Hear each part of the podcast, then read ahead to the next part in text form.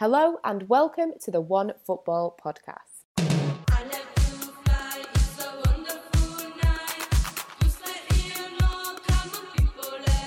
We are back with the Euro 2020 podcast. The group stage is officially done and dusted with some thrilling games so far. As Cristiano Ronaldo continues to break records, Germany leave their fans on the edge of their seats, and the Netherlands have managed to silence a critic or two as 16 teams progress into the next round of the competition. And today I am joined by some wonderful guests in Antonia Hennigs. How are things?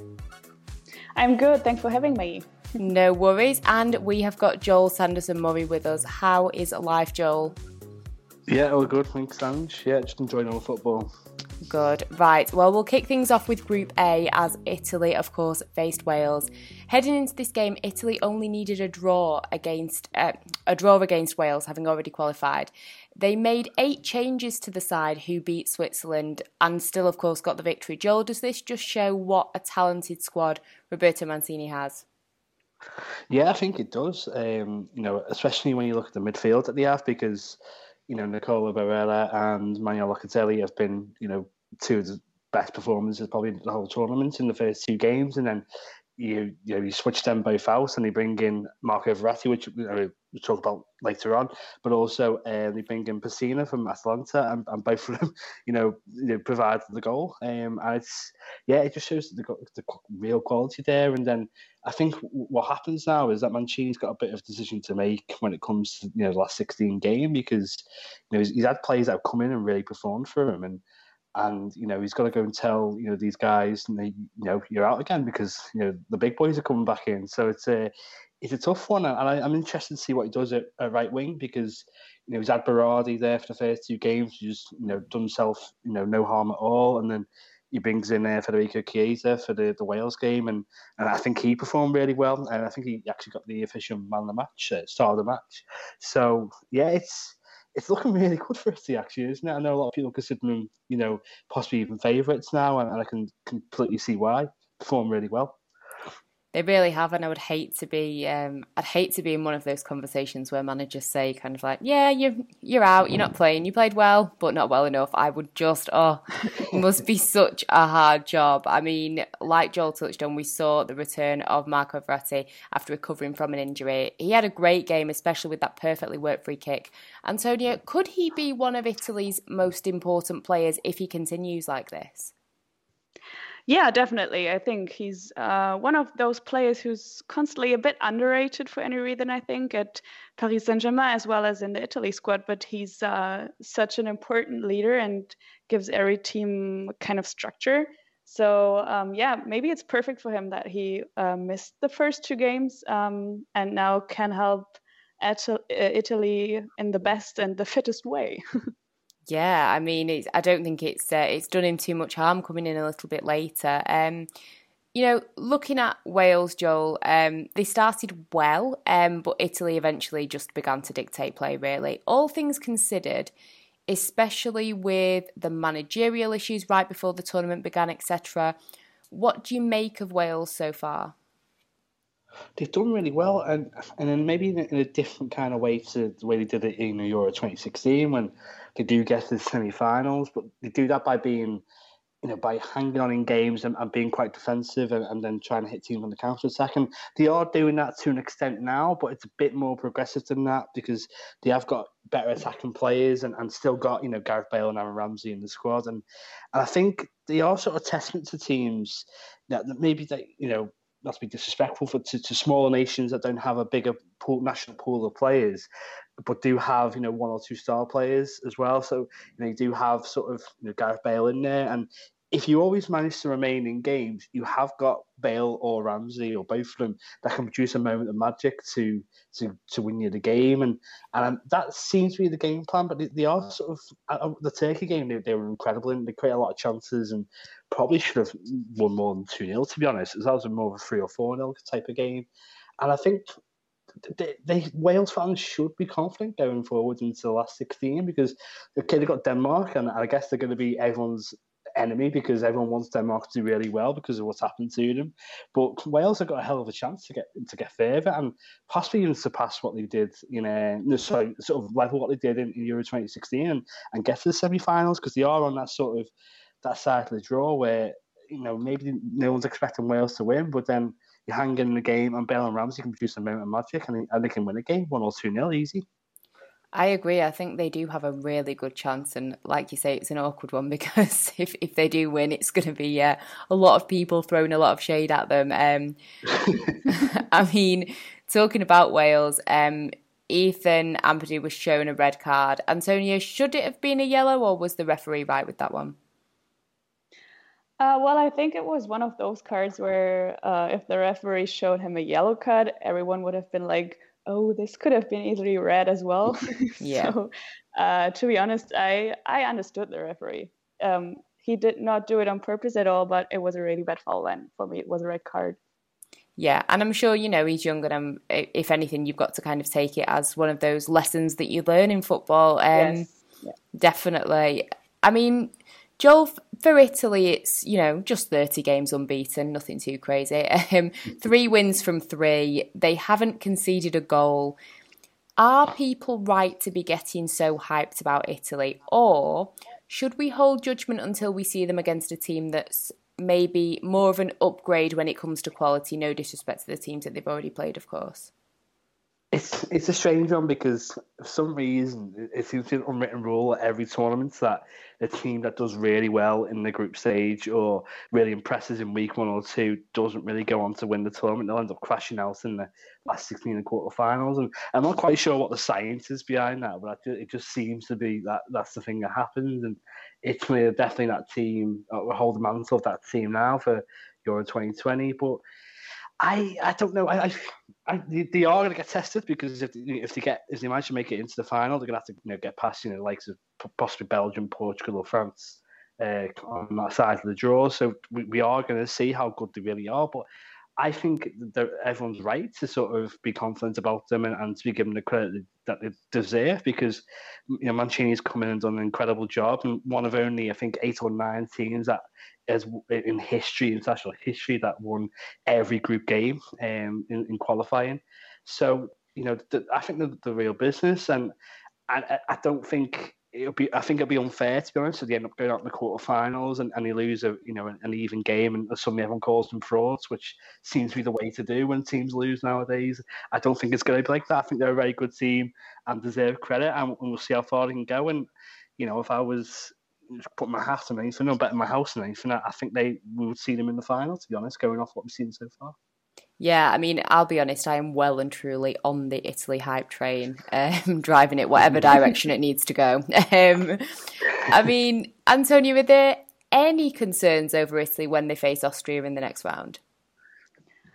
Uh, to be honest, no, no, not yeah. at all. Um, I mean, what Joel said is right. Like with the teams that are very, very good at the beginning of a tournament, you never know. But um, for me, it just when you look at Italy, it just seems so easy. They play like there's, it's just, yeah, they do it because they can do it, and it, there's not a problem. And um, Austria doesn't have a bad team, of course, too, but you can't really compare the quality with the Italy squad.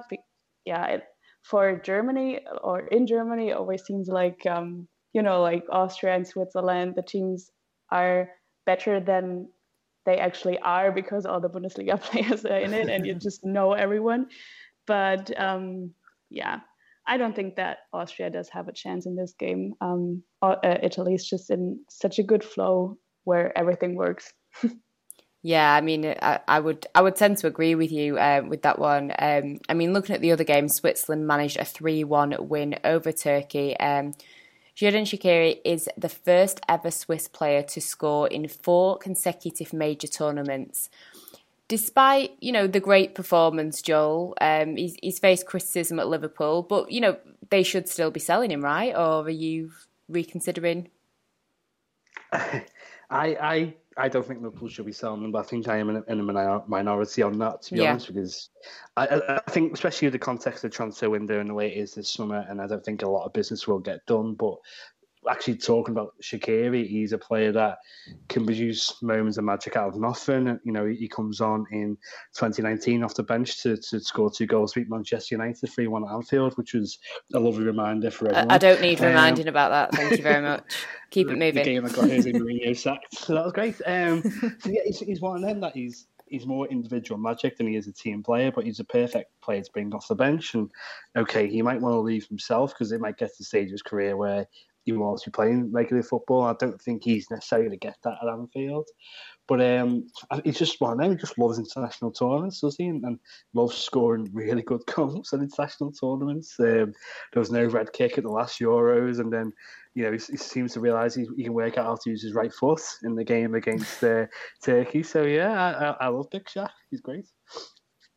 Um, I, I, mean, yeah, I, I would. Uh, I'd find it maybe uh, I don't know, pretty frustrating um, as a Liverpool fan when you see how brilliant he is. But I guess you know at times he's created some great moments for you guys as well. Um, I mean, Switzerland are going to, of course, face France in the next round. Um, Joel, do you have any words of wisdom for um, Shaqiri as uh, as they face the world champions? Any words of wisdom for him? Uh, no, but good luck. All the best. Might not work out well. Let's see. yeah, I mean, it, it is going to be tough. Um, I mean, heading over to Group B now, um, Denmark have made history. They are the first team in European Championship history to reach the knockout stages of a competition, having lost their first two group stage games. Antonia, it's safe to say, as we've touched on, everyone was rooting for them to progress, really, weren't they? Yeah, no doubt. For me, uh, I was nearly as nervous as during Germany games. I have to say, I was uh, surprised by myself, but it was just so emotional, and um, I just, I just wish the whole team that they will have their moment after what happened and after the two uh, losses, and um, well, they certainly did. so it was an amazing game, and I, I don't know. I think everyone except from people from Russia were happy. Definitely. Um, Mikkel Damsgaard put Denmark ahead shortly before the interval, and he became the country's youngest ever goalscorer at a major tournament. Um, with the forward also the first player born in the 2000s to score in the European Championship. Firstly, Joel, how old does that make you feel? Um, and do you think this tournament could be the making of the player? I don't need anything else to make me realise how old I am. Um, I struggle to get out of bed. That's all I need. Um, I think with Damsgaard, it's it's a tricky one with, the tournament players because there, have been so many examples in the past of players who have a very good Euros, Copa America, or World Cup, and then get big moves off the back of it. And you know they've, they've only only seem to have performed consistently over five games, or you know produce little moments here and there. Um, Liverpool did that with El Diouf with Senegal in 2002. Um, there's been plenty more examples than that, and I, I, I don't think that necessarily is going to be the case with Damsgaard. I think he's someone who's been you know, sort of impressing every now and again with, you know, uh, in Serie A and then and, and doing the business there. And uh, he looks like he's got a high ceiling and he's got potential. And I think he's, he's one of them he's, he's quite an exciting player because he's, he's someone that is very direct and he gets the ball and, and you know that he's he's going to try and either cut inside or go on the outside and, and, try and beat his marker. And,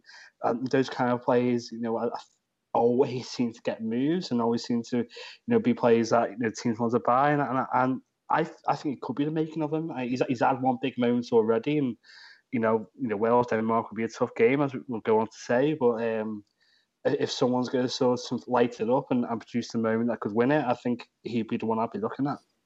Yeah, I, I, would tend to agree with you on that one. I mean, like you say, Denmark are going to be facing Wales in the next round. Um, we've already touched on it a little bit, but um, Antonia, how do you see this one playing out? It's a it's a tough one because, like you say, everyone's second team at the minute does seem to be Denmark.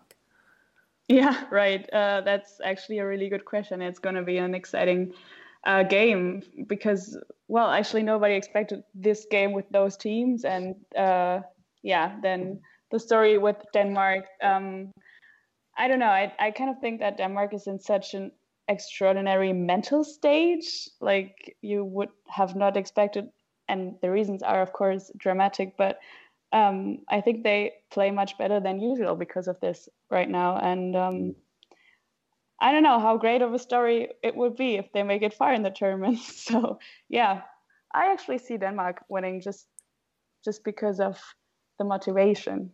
Mm. Yeah, I get I get what you mean there. Definitely. Um, I mean, looking at another team in this group, Belgium, um, they of course topped the group with a 2 0 win over Finland. Um, it's the first time that they've won all their group fixtures at a single European Championship tournament. Joel, is this their year? It's it's really tough because they're now on on the really tough side of the draw where, you know, for one, they've got the, the tastiest tie, the tastiest round of 16 tie with, with Portugal and, and we'll probably have to get past, you know, France or Italy to, to get to the final. And, and, and it's, I mean, if they end up doing that, then, you know, fair play to them. And, and I think, you know, that's when you consider them to be the real thing. Um, I'm, I'm not too sure. I'm, I, I, they've been really impressive so far. They've done nothing wrong, to be honest. Um, but it's it's just whether they've got enough in the tank to keep going. Uh, I think the one thing they can hang their hat on is the form of Romelu Lukaku. It just seems to be motivated by anything. Anything's had an incredible season at Inter, and he's coming to this. And I think every game he's just looked. Uh, he's the most complete striker in the world right now. He's you know, you, you try and sort of outmuscle him and you, you just you box it off. You, you, know, you try and win a foot race of him and, and you've got no chance. Sorry, um, and if he's if he gets a chance to get on his left foot, um, he's probably going to take it. And, and I think that that's one in the back of my mind. We're thinking, okay, Belgium could end up going further than, than the last 16 and possibly the semis um, if Lukaku managed to maintain his form. Uh, so that's, that's one there, but I'm not too sure. I, I can't see them winning it right now, uh, right here, right now, kind of thing, to be honest. Yeah, I'd agree with you. I think there's a lot weighing on Lukaku and his form. Not that I think he can't do it, um, but I think it's it, it's a lot of pressure for one player, I guess. Not that they don't have other good players, but you know he is um, pretty much the shining star, I guess. Um, heading over to Group C now and having a look, it was a great night um, for the Netherlands. They have won all three of their group fixtures um, after that 3 0 win over North Macedonia.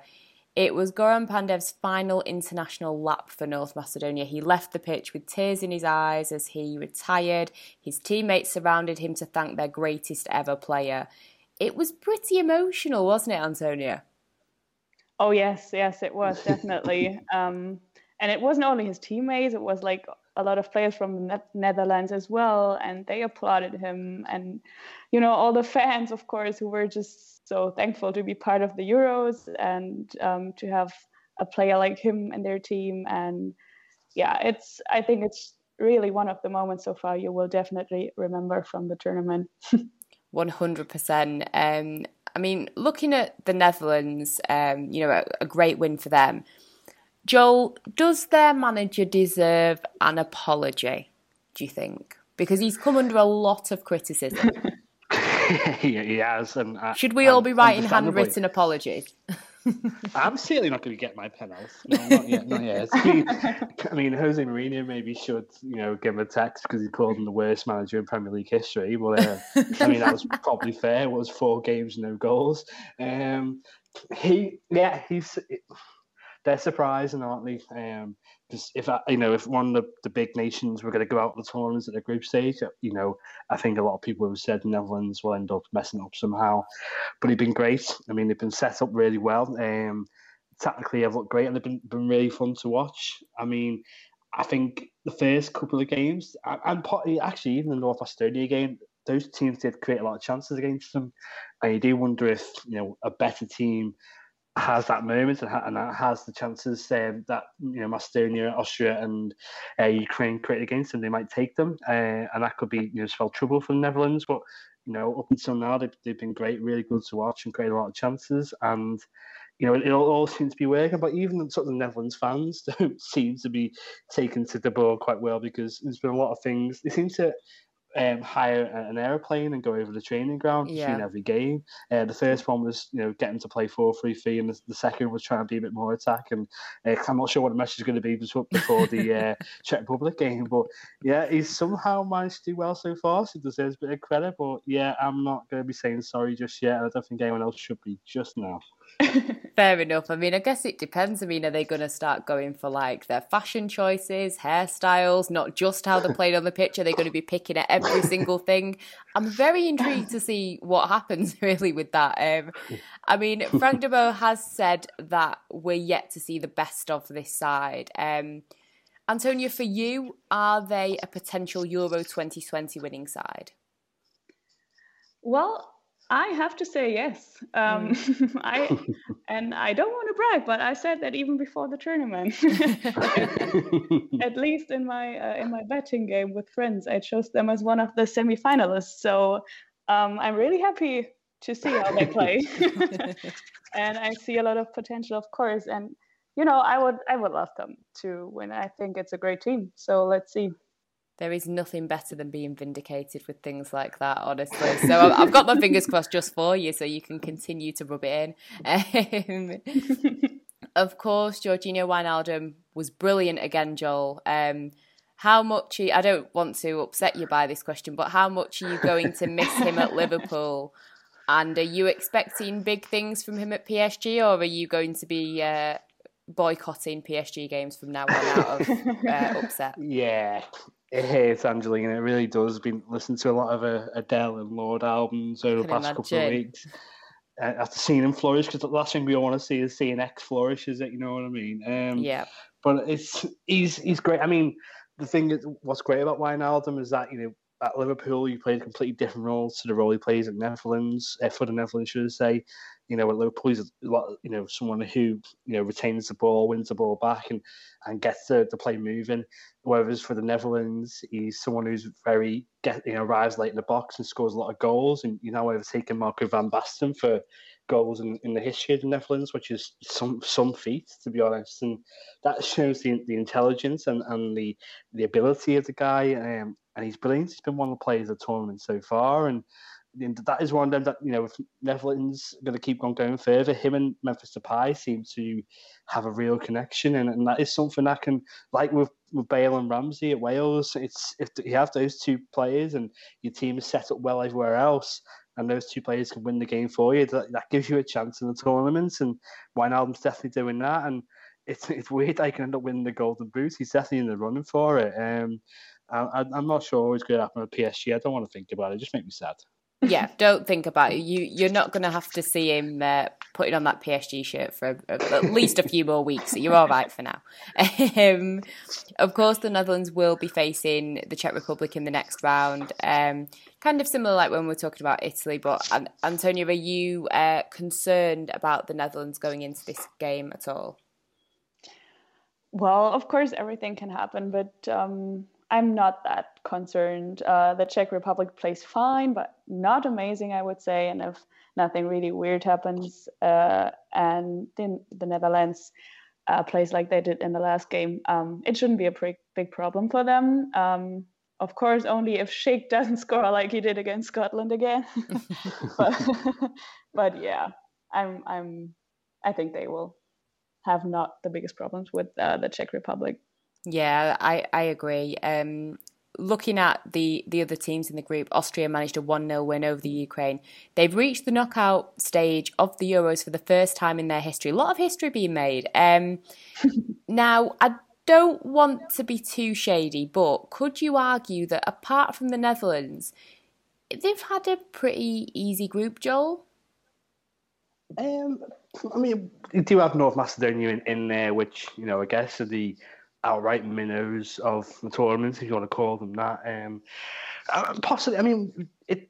I think Austria and Ukraine are very similar in terms of sort of what they would be going into the tournament expecting. You know, to get to the last sixteen, they've done really well, and they get any further than that, it's an absolute bonus. And it's, it's quite possibly you could say that, but I think was always going to be you know, Netherlands should have been going to the tournament expecting to be top, and then Austria and Ukraine fighting out for second and third place, and, that, and that's how it's played out. And I think, if anything, it's all just gone to type so far rather than anything being that, that groundbreaking. But uh, I, I, no, I, I, Austria and Ukraine are, are, very good teams, just just not up to the level of doing the better teams in the tournament, which is absolutely fine. Yeah, definitely. Um, I mean, Austria only found the back of the net once. Um, you know, Christoph Baumgartner became the youngest player to ever score for the nation at the European Championships. Another one to make us all feel nice and old. Age 21 years, 324 days. Um, Marko Arnautovic could have done better with his shot just before half time. Um, but looking at Austria going into this Italy game, Antonia, is there kind of one player maybe in particular that you're looking at thinking, listen, it's I'm looking at you to kind of make something happen in this Italy game to give Austria a bit of a fighting chance, perhaps. Is there any one player that you look at and think that? Well, uh, if I had to choose, I would say it could be Sasha Kalajdzic, uh, the young striker from Stuttgart, who played an amazing season and who is just amazing to watch every single game. Um, he's very young as well, and he probably needed some time to get into the tournament. Um, mm. And he didn't play from the beginning against the Netherlands and the Ukraine, I think. But um, yeah, you should keep an eye on him. I don't know if he can really make a difference against a team like Italy if they keep playing like they did. But um, yeah, they should not underrate him. He he did some amazing stuff in the Bundesliga, yeah. so he can probably do it uh, in the Euros as well. Well, f- fingers crossed for the Austria fans that he at least brings you know, so some good some good football to the game, even if they're probably going to lose it. Anyway, um, the Ukraine, meanwhile, have failed to keep a clean sheet in any of their nine games at European Championships. Joel, are you worried about them against Sweden? it's one. It's one. It's going to be one of those games which I think is going to be incredibly tight, and I wouldn't be surprised if it's just decided by one goal. Um, especially because Sweden usually uh, didn't really show it in the Poland game, but they usually set up quite well and very disciplined and really hard to break down and, and, and bank on winning games on, on the break. And when they got, you know, Isak up front, that's exactly how they can do it. And uh, Forsberg's, Emil Forsberg's had a really good tournament so far too. And um, so, yeah, I, I, I'd be really confident if I was a Swedish fan going into this game. Uh, Ukraine have played really good football so far, so they've obviously got a chance to get through. But, you know, if, if, they, if they don't end up taking any chances or creating enough chances, and Sweden can can blunt them, I can see them getting hurt on the counter attack. So um, yeah, it's it's it, uh, be an interesting game to watch. It's the one that rounds off the whole round of the sixteen, and it's obviously not going to be the biggest one, but I think tactically and, and, and in terms of how compact and tight it'll be, I think it could be an interesting one to watch. Yeah, I, I agree. I think it definitely will be an interesting one. Um, and I'm I'm not too sure if I can hundred percent call it just yet. Um, but yeah, let's take a look at Group D because it was all happening. Um, maybe I'm a bit biased on that, but it was all happening. We'll get to the other groups where it was happening even more, but at the time, it really was all happening. Um, England finished at the top of the group and will be facing Germany, which again we'll talk about um, in a minute. But first up, Ben Chilwell and Mason Mount must isolate um, up to and including Monday, the 28th of June, after coming into contact with Scotland's Billy Gilmour, who, of course, did test positive. Antonia, does this make any sense to you? Because it really doesn't make sense to me. I feel uh, like this is an attack on England. And even though the Public Health England have issued this, I'm still taking it as a personal attack. And I, I don't understand at all. Do you? No, I totally understand you in uh, this case. I, I, it makes no sense. If it would, it would have made sense if uh, you know, like some Scottish player or players or even the Scottish team would have uh, had to isolate too. But um, no, it makes no sense to be honest. And well, the sad thing is that it's not the first thing around. You know, like quarantine, isolation, corona cases in the last year more than a year that doesn't make sense yeah uh, we could be here all day talking about that couldn't we um, i mean talking about england and there were there were cries chants for jack grealish um, to be more involved and to start the game which he did um, interestingly, he now has as many Euro assists as Zinedine Zidane. Apparently, um, he had a great game. Um, Joel, do you think he has maybe proven the fans' point on the pitch that we need Jack Grealish? I mean, he certainly did all he could possibly do in the game against Czech Republic. Um, provides the assist to win the game, and um, you know was is really good. I think he was he was involved in the game pretty much the whole the first half. Second half, he kind of filtered out, but I'm I'm not quite sure if he has done enough to sort of, you know, to start the, the last 16 games against Germany. I mean, it's mm. it's one of them where you imagine Gareth Southgate would go back to maybe a back three and be a bit more conservative. And this way, he might bring in uh, a lot more players who want to press the ball a bit more and, and do a lot more defensive work. And if we let him believe some reports come from the Athletic, um, he doesn't quite trust Grealish to, to do that side of the game yet. And and I guess that's not Grealish's forte, to be honest. So um, he's Grealish did a really good job against Czech Republic and, and is one of those players that really excites you every time he touches the ball. But I'm not quite sure he's going to start the next game, and I think and go out. You know, it's bye bye Jack as well. Uh, sorry, but um, I he's again he's just not a bad player to bring off the bench, is he? Um, you got him and Jadon Sancho. I mean to be honest, the, the noise should be. I don't understand how Jadon Sancho is not started a game mm. has only played ten minutes. I mean, uh, I know there's been a bit more of a, a, noise about that last couple of days, but um, that's a bit more shocking to me than Jack Grealish not getting the game. But uh, hey ho, I'm not I'm not the England manager, am I? If only you were the England manager, Joel, you would be rocking a waistcoat and bringing it all, wouldn't you? I mean, I can't, I can't pull off a waistcoat. To be fair, exactly. Yeah. So you know, Joel for England manager. I mean, England fans are of course not happy because when are England fans happy? Let's be honest. Um, you know, a lot of fans are feeling like we should have seen more goals. There has also been a lot of complaints about Jadon Sancho, which is what I will definitely, I agree with you on that one, uh, Joel. You know, how he's not played more. It really does not make sense. Um, but yeah, England fans, they want to see more goals. They want more exciting football from England, which I would tend to agree with because it's not fun. You know, I'd rather watch, you know, a wall dry that's been painted or something. You know, I'd like if we're being completely honest, there have been some moments where you could have potentially nodded off. Um, but should England fans simply be grateful that for what feels like the first time in a long time, there's not been any major dramas.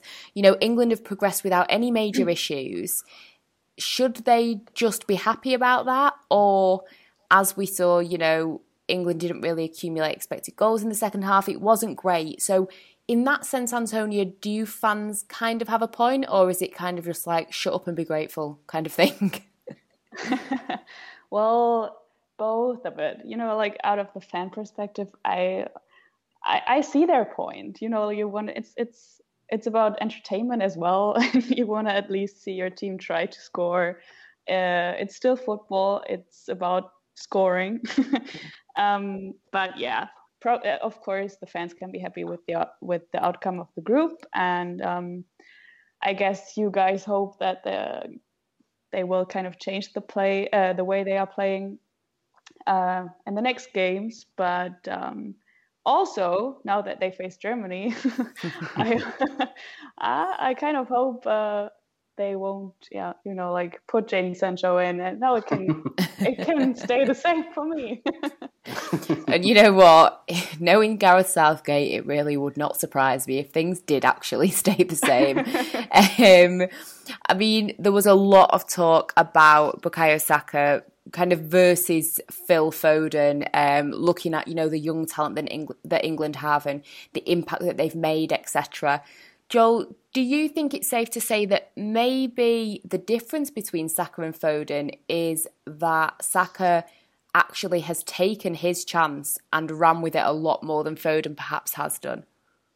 Yeah, I think it's completely fair to say, um, and it's really harsh because you know you're only getting 90 minutes, 180 minutes, which Foden has had, and then Saka comes on for 90 minutes and, and you know plays the full game against, pretty much a full game against the Czechs, and and, and takes his chance. And it's it's really difficult because obviously Phil Foden's a, quality footballer and and you know shouldn't be dismissed or anything. But Saka's come on and done more in that game than Foden did in the first two games. And if it is a battle between those two uh, for that that position uh, coming in off the right, then I, I, guess Saka at the moment deserves to have the shirt, and it's it's just one of them. It doesn't make Foden a bad player, and, and Foden should then you know, use that as motivation to come on and you know off the bench and, and, try and do his business. And I guess it's just where you know Southgate has has a has you know Nelly and Kelly dilemma because he's got a lot of really good players and he can't fit them all into you know the team. And this is why Sancho has maybe not played. And you, you are forgetting you know that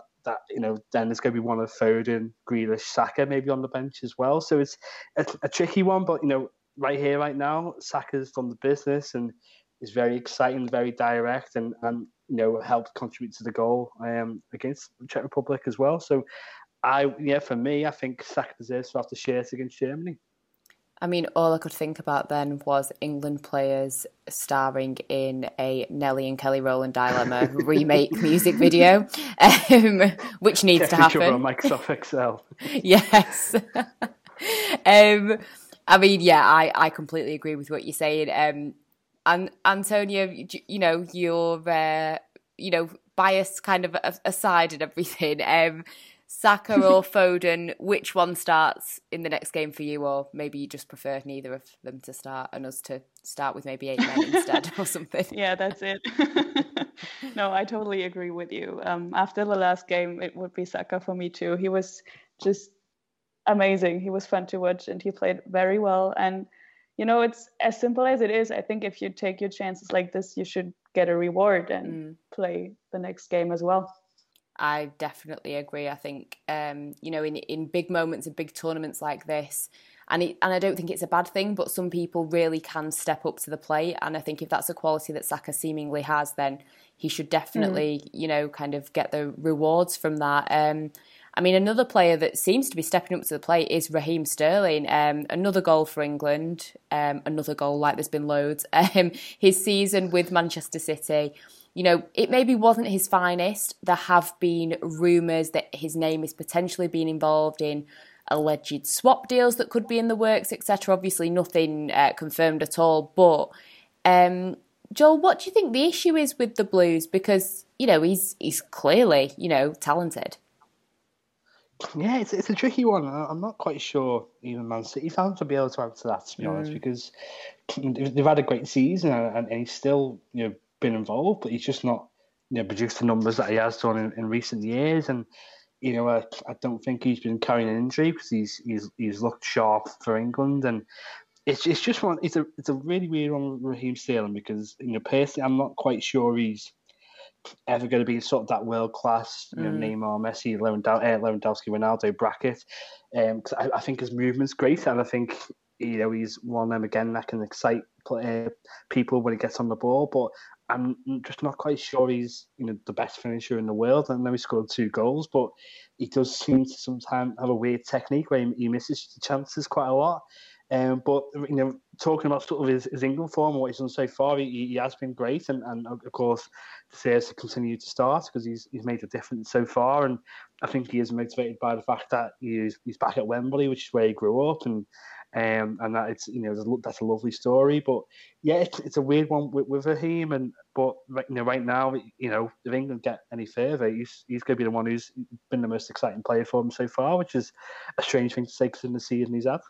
Yeah, def- definitely, I, I agree. Um, I mean, yeah, I, I agree with it, everything that you've said there. Now, England will face Germany, as we know. Um, now, Antonia, some people have criticised Germany's form and the manager, you know, in the group stage.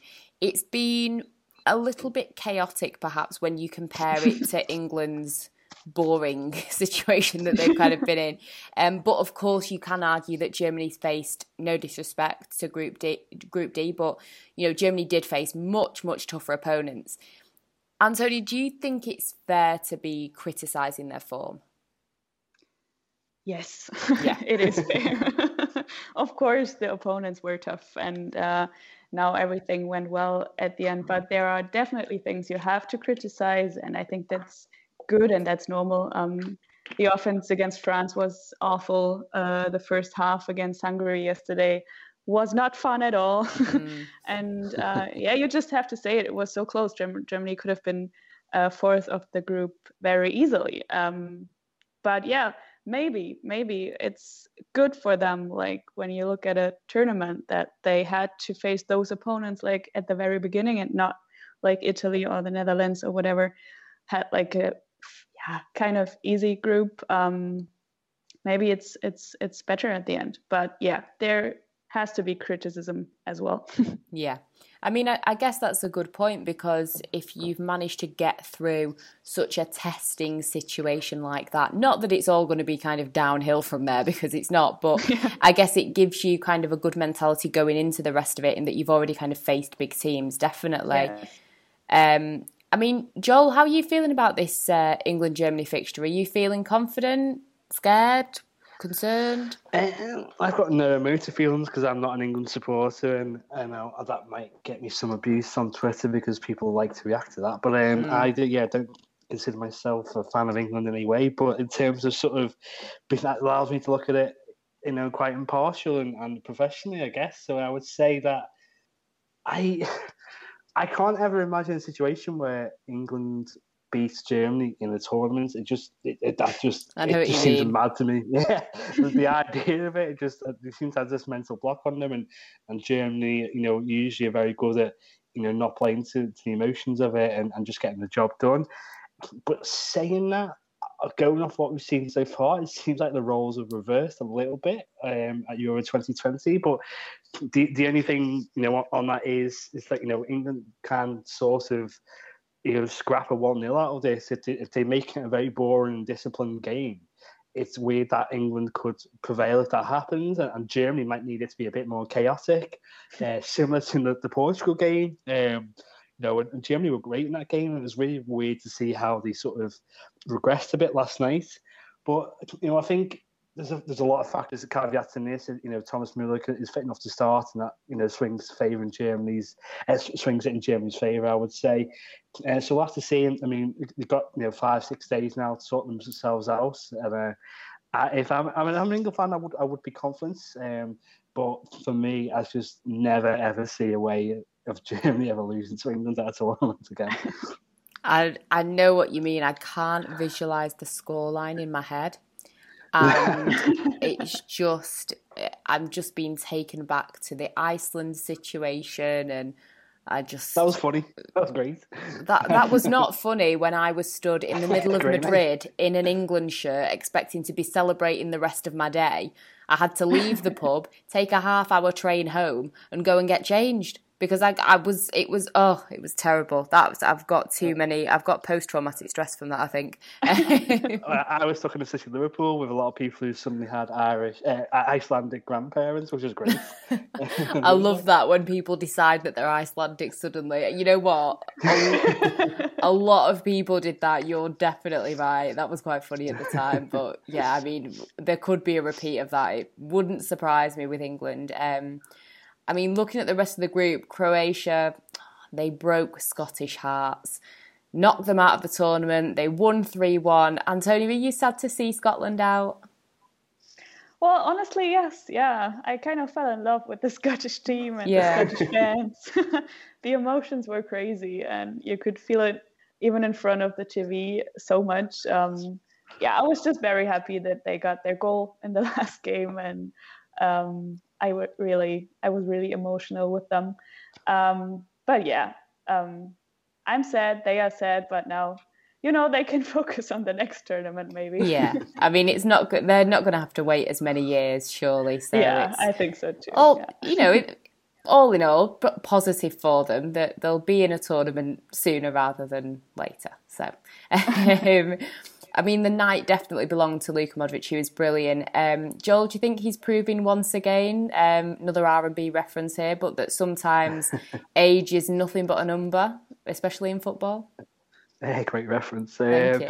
I, I, I, I mean, he's, he's incredible. He really, I mean, he's definitely proven that, that saying right. I would say because you know for some reason since since lockdown, I don't think he's missed you know many games at all mm. with Real Madrid. And um, I, there was a stat the other day about how many minutes he's played, and it's, it's ridiculous that he's that one he's managing to get on the pitch as, as much as he is, but also that he's still managing to produce the performances that, that he is. Um, I know he's a he was a previous Ballon d'Or winner, so it shouldn't be surprising really. But it's it's just well now. I mean, uh, the, the game itself, it's it's so so tight, and Croatia I think deserves to win in the end. But it's one of them that it's decided by Modric doing what he did, and it's again, it's uh, going back to the fact that you know you've got a team who's just got one player that is magic like that.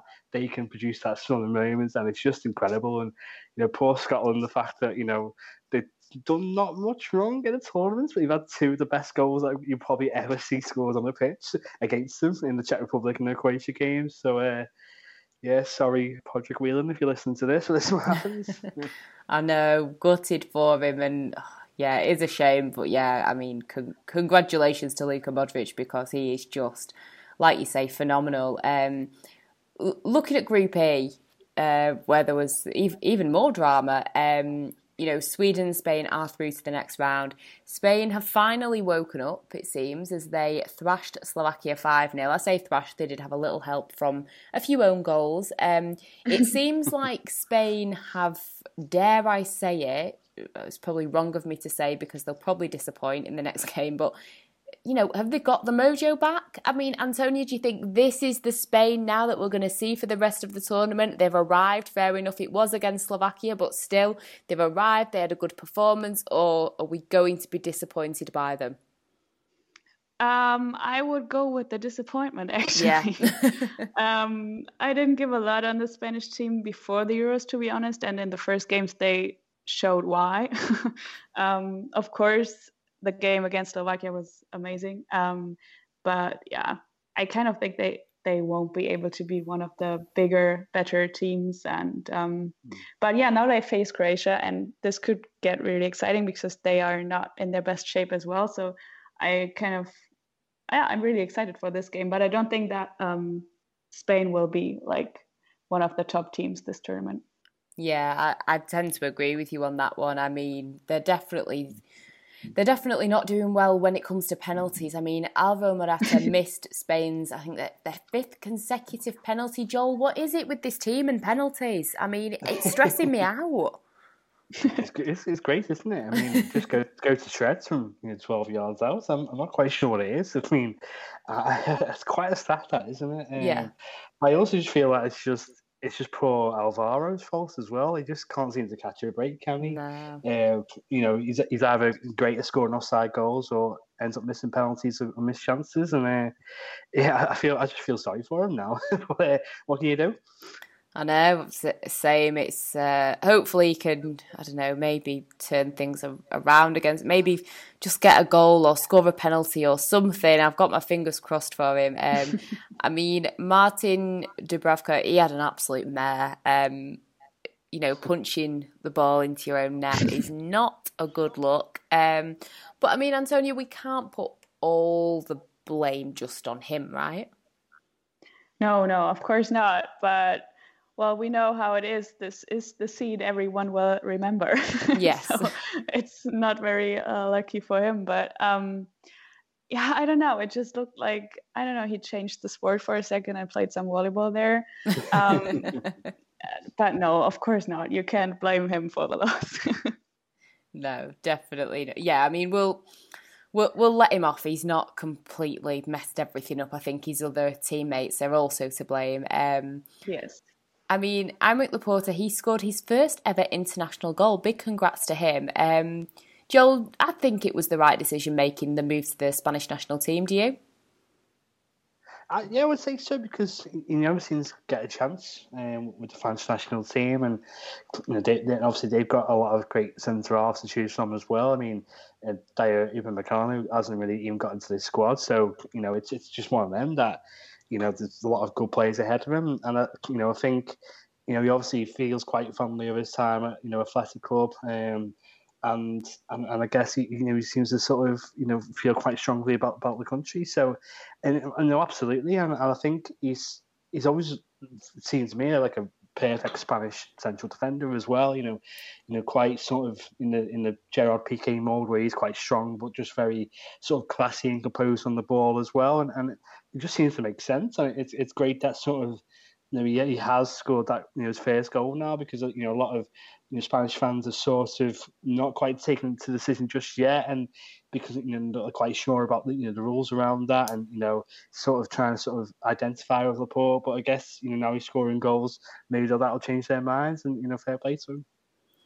Yeah, I mean, I, I'm just really happy to see him, you know, playing for a nation and living his best life, really. Um, I mean, Spain will be facing Croatia, as we've touched on. Um, and you've kind of already said this already, Antonia, but what what are your thoughts on the game? Because you're you seem to be in the same boat as me in that I'm anticipating a very exciting match because, like you say, two good teams, neither one is kind of fantastic at the moment. They've both got their struggles. So in some ways, they're kind of on a level playing field, and it, it, it could be an interesting one, couldn't it? Yeah, that's exactly what I think too. They are kind of on the same level. They are, or they could play better, but they don't. Maybe, you know, like Croatia was amazing in 2018, but played like above their level actually. But now, I don't know. I I, I can't really say who's the favorite in this game, and um, everything can happen, especially since nobody really knows what to think about those teams so far. Um, you know, I, as I'm from Frankfurt, I, am still a big Ante Rebic fan, and maybe he will be the match winner in this game. I've got my fingers crossed for you. Um, uh, look, looking at um, the other teams in in the group, Sweden, of course, finished at the top of the group. You know, two wins, one draw. Joel, have you been impressed by this nation so far? Yeah, you know, sort of touched on before in terms of how they keep themselves disciplined and, and win games that way. But there always seems to be a nation that um, that sort of maximise their full potential and um, completing nearly every tournament. They always seem to really impress, and to do that without having you know a lot of players playing at the highest you know level and you know, it's I know you know, this year they've had you know Dejan Kulusevski who, who missed the first couple of games because he got COVID, and then he comes in, you know, against um, uh, against Poland and, and, you know set up a couple of goals. So they've got, that type of player, and Emil Forsberg's had a great, well, a decent enough season at Leipzig without playing too many games, starting every week, and I think he looks fresh because of that, and he seems to have really lit it up. And they, yeah, I really like them because they're just a team that's you know really set up really well and always seems to play above the means. And um, you know, you can always get behind a team like that. And you know, they have got you know, I guess a favourable favourable draw with Ukraine. A, a game that could go either way. And you know, if they win that and you know they come up against you know the winner of England or Germany, they have got sort of revenge on the mind against both those teams. You know, the way last. Um, last Euros went, and you know the last World Cup went as well. Actually, with, you know with England. So um, you know, yeah, fair play to Sweden. I, I'm glad to see them do quite well. Me too. Um, Alexander Isak, he has been f- fantastic for Sweden so far. He's one of those young talents that I've really been impressed with um, in the tournament. There are rumours that Real Sociedad are kind of working overtime to make sure that they keep the player because now so many clubs are allegedly interested. I think even Real Madrid have reportedly been interested, whether it's true or not, we don't know. But um, Antonia, do you think they'll be able to keep him, or do you think the bigger clubs may swoop in with their claws and take him? Ah, sadly, I, I don't think they can keep him. Mm. It's you know like the bigger club mostly wins, and yeah, I heard that Arsenal and even as you said, Real Madrid are interested. Um, yeah, there are not a lot of players who say no to Real Madrid, and um, also for them it will be a great deal. I mean, he's an amazing striker who has a lot of potential, but is yeah still cheaper than I don't know Haaland or Mbappe or some uh, players like this. So yeah, I guess if Real really is interested, he will mm. end up there. Yeah, I'd I'd tend to agree with you on that one. Like you say, even. Uh, you know, e- even I wouldn't say no to Real Madrid. Not that I actually can play football at all, um, but a girl can dream. Um, you know, it it was a shame for Poland. I felt a bit bad for them because despite their valiant efforts, they bow out of the competition. Joel, were you expecting a little bit more from them, or do you think they've kind of done as best as they could, pat them on the back, see you later? Yeah, yeah, I wasn't expecting too much more from them, to be honest. Um, you know, you know, they did they have had better teams in the past couple of years, the past couple of tournaments, and, and not really impressed there, and, and always seemed to, to head out early. And even with you know possibly the best striker on the planet in terms of an outright number nine, you know, there's only so much he can do, and, and, and he did he did well enough yesterday against Sweden. You know, he scores the goals, and okay, misses a very good chance in the first half, but you, you allow him that.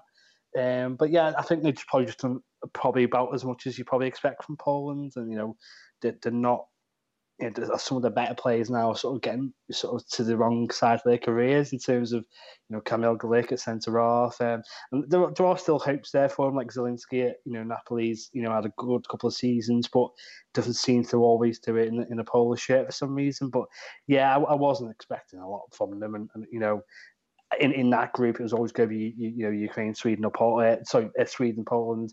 It was sort of going to be battling out to get behind Slovakia or, or Spain, and, and, they just haven't quite uh, done it sadly. But yeah, sorry, uh, sorry, Robert. Well, it's time to go home.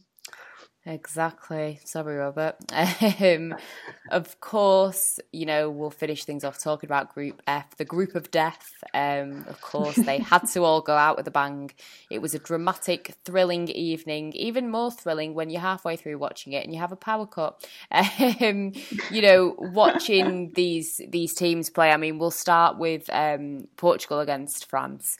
Now, we've got to just talk about Mr. Cristiano Ronaldo I mean, he has become the first European player in World Cup and European Championship history to score a combined 20 goals across the two competitions. Um, he has also, of course, equalled Ali Daei's international goal scoring record, and I'm sure it will be top of his priority list now to go beyond that. Um, Antonia, I mean, put it into context for us just how impressive equaling the international goal scoring record is. Do you think that this is one of his best achievements?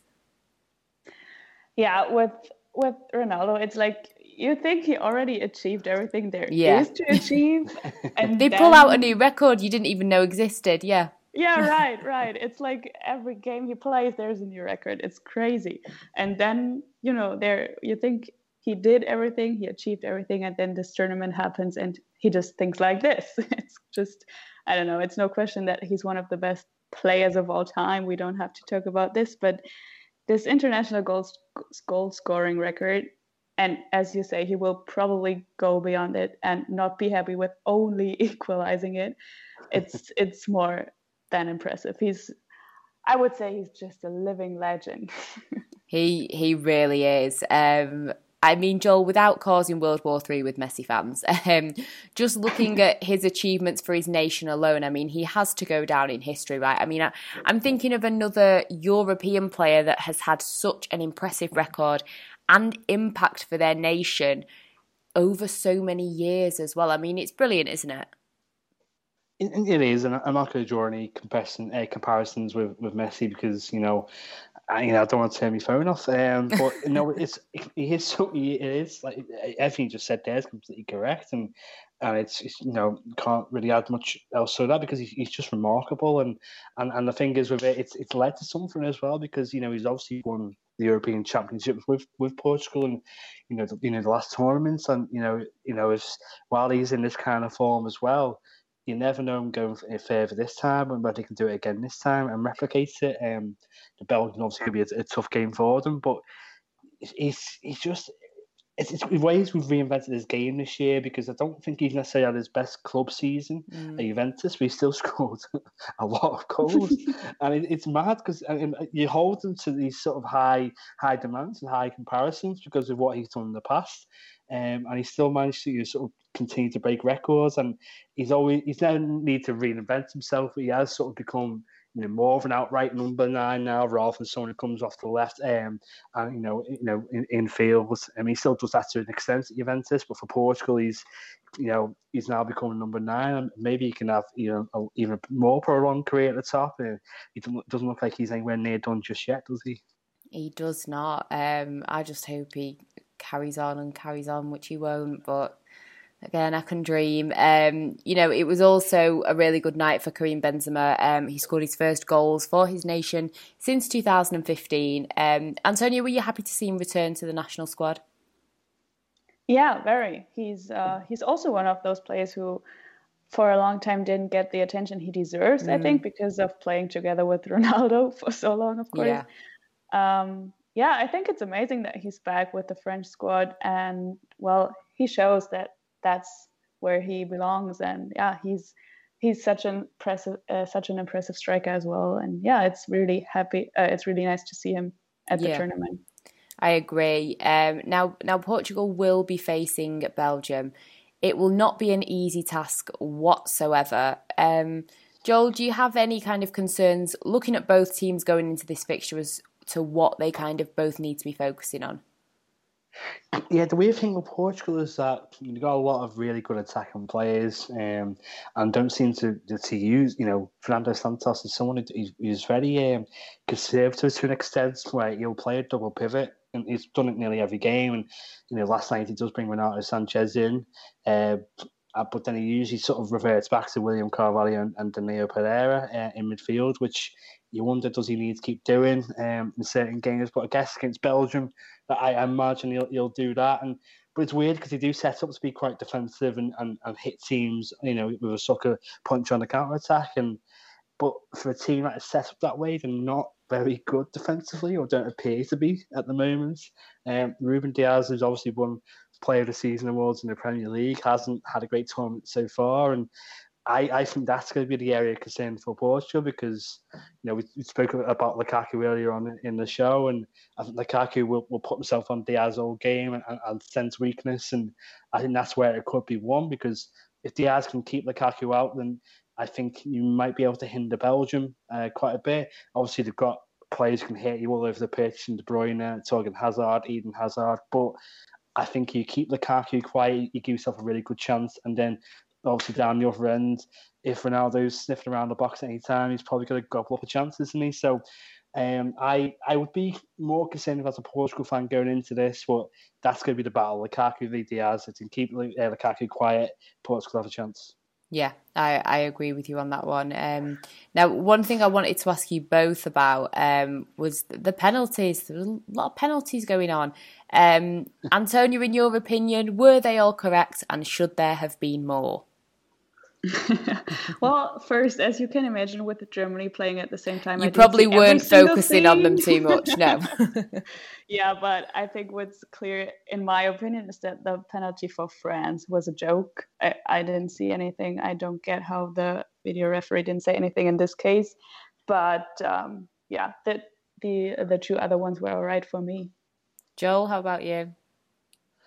I mean, yeah, I mean, goalkeepers can't be punching players in the face. It's just not on, nah, is it? Really? really. So uh, I've got no, no issue with that. I think the, the Mbappe, uh, Sema, and Nelson Semedo one was probably a, yeah, a bit issue, but I mean, it's, it's one. I think if you look at it in slow slow motion, I know the game's not played in slow motion, but in slow motion, it looks more like a penalty. But I think the referee, who was there, does love the limelight a bit. So uh, you give him a chance to get into the spotlight, he'll take it, and he did. Mm. Yeah, fair, fair enough. I, I tend to agree with you both. Um, I mean, finally talking about Portugal, um, Jose Mourinho, because he's clearly got nothing better to do at the moment. Not like he's got to, you know, sort out his his squad for the new season or anything with his new job. No, he's got plenty of time to talk about my main man, Bruno Fernandes, and that Portugal have been playing with 10 men when he's on the pitch. Now, I'm going to try and not be biased over my love and admiration for Bruno Fernandes because Antonia, what do you make of this? Because I guess he's not 100% wrong because we have not seen the Manchester United Bruno Fernandes in this tournament so far, have we? Yeah, that's true, actually. No, he's not 100% wrong. I mean, it's a typical Mourinho sentence, but uh, I guess everyone knows what his point is. And yeah, Fernandes kind of seems tired and uh, without any ideas, not mm. really the player we know. Um, but you know, in in those kind of situations, I always think like it's only a human too, and maybe he's just really doesn't have the energy and power anymore. It, exactly, it exactly. Leave Bruno Fernandes alone. He's been carrying a Manchester United squad, and he's back for a full season. He needs a rest. Um, yeah. I mean, t- talking about the Germany game, um, something I just wanted to touch on. Of course, Germany played Hungary. Um, it was pretty controversial well before kickoff. Um, you know, with it being Pride Month, I know that here at OneFootball we are celebrating um, with lots of content on our app. Um, but of course, unfortunately, in Hungary, they have passed some numerous anti LGBTQ plus laws. Um, Munich's Allianz Arena wanted to kind of you know show their support to the LGBTQ plus community by lighting up their stadium with rainbow colours. UEFA denied this request given the political context of the request in their opinion, and they did propose new dates. Um, so it, it, did not happen. I know that a lot of people had um, some opinions on this and were not happy. Um, I personally thought it was great that fans still turned out, you know, wearing the rainbow colours in the crowd. One person even running onto the pitch with a banner, um, a flag, even. Sorry, um, Joel. What was your response to all of this? And and like I say, it, it was great to see people still turning up in the crowd.